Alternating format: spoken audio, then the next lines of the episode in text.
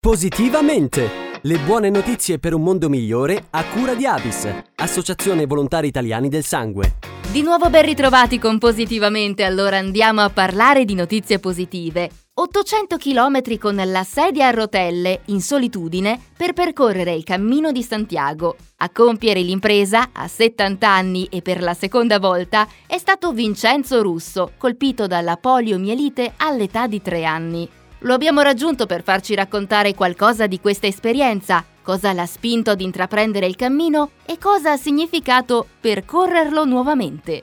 La prima spinta che mi portò a fare il cammino è stato proprio questo spirito un po' avventuroso di essere sulla strada, di farsi portare dal cammino, di lasciare al cammino il compito di aprirti scenari che non avevi mai pensato. I chilometri che macini ti rispecchiano qualcosa che hai dentro e che da tempo non vedeva l'ora che tu gli potessi dare il modo di venire fuori. È andata bene, anche se quando cominci a avere 70 anni, quando passano 3, 4, 5 anni, te ne accorgi, è stato un po' più faticoso. A causa della pandemia non sempre ho trovato posto dove pensavo di fermarmi e quindi di andare oltre o di fermarmi prima. È stato più problematica, però probabilmente è stata anche più realistica, più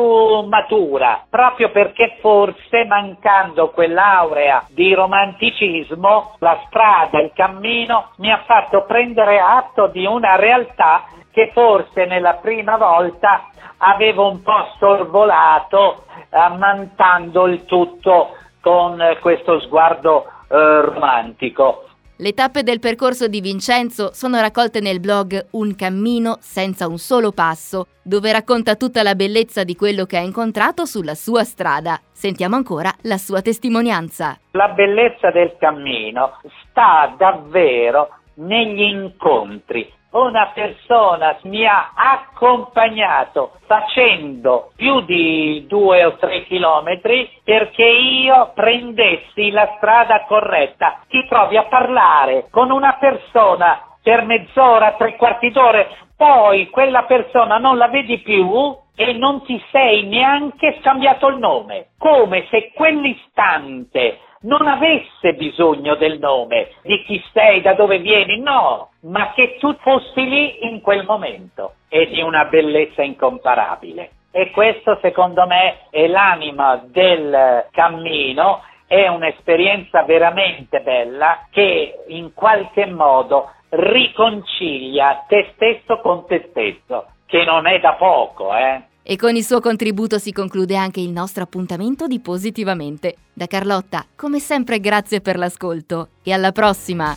Positivamente! Le buone notizie per un mondo migliore a cura di Avis, Associazione Volontari Italiani del Sangue.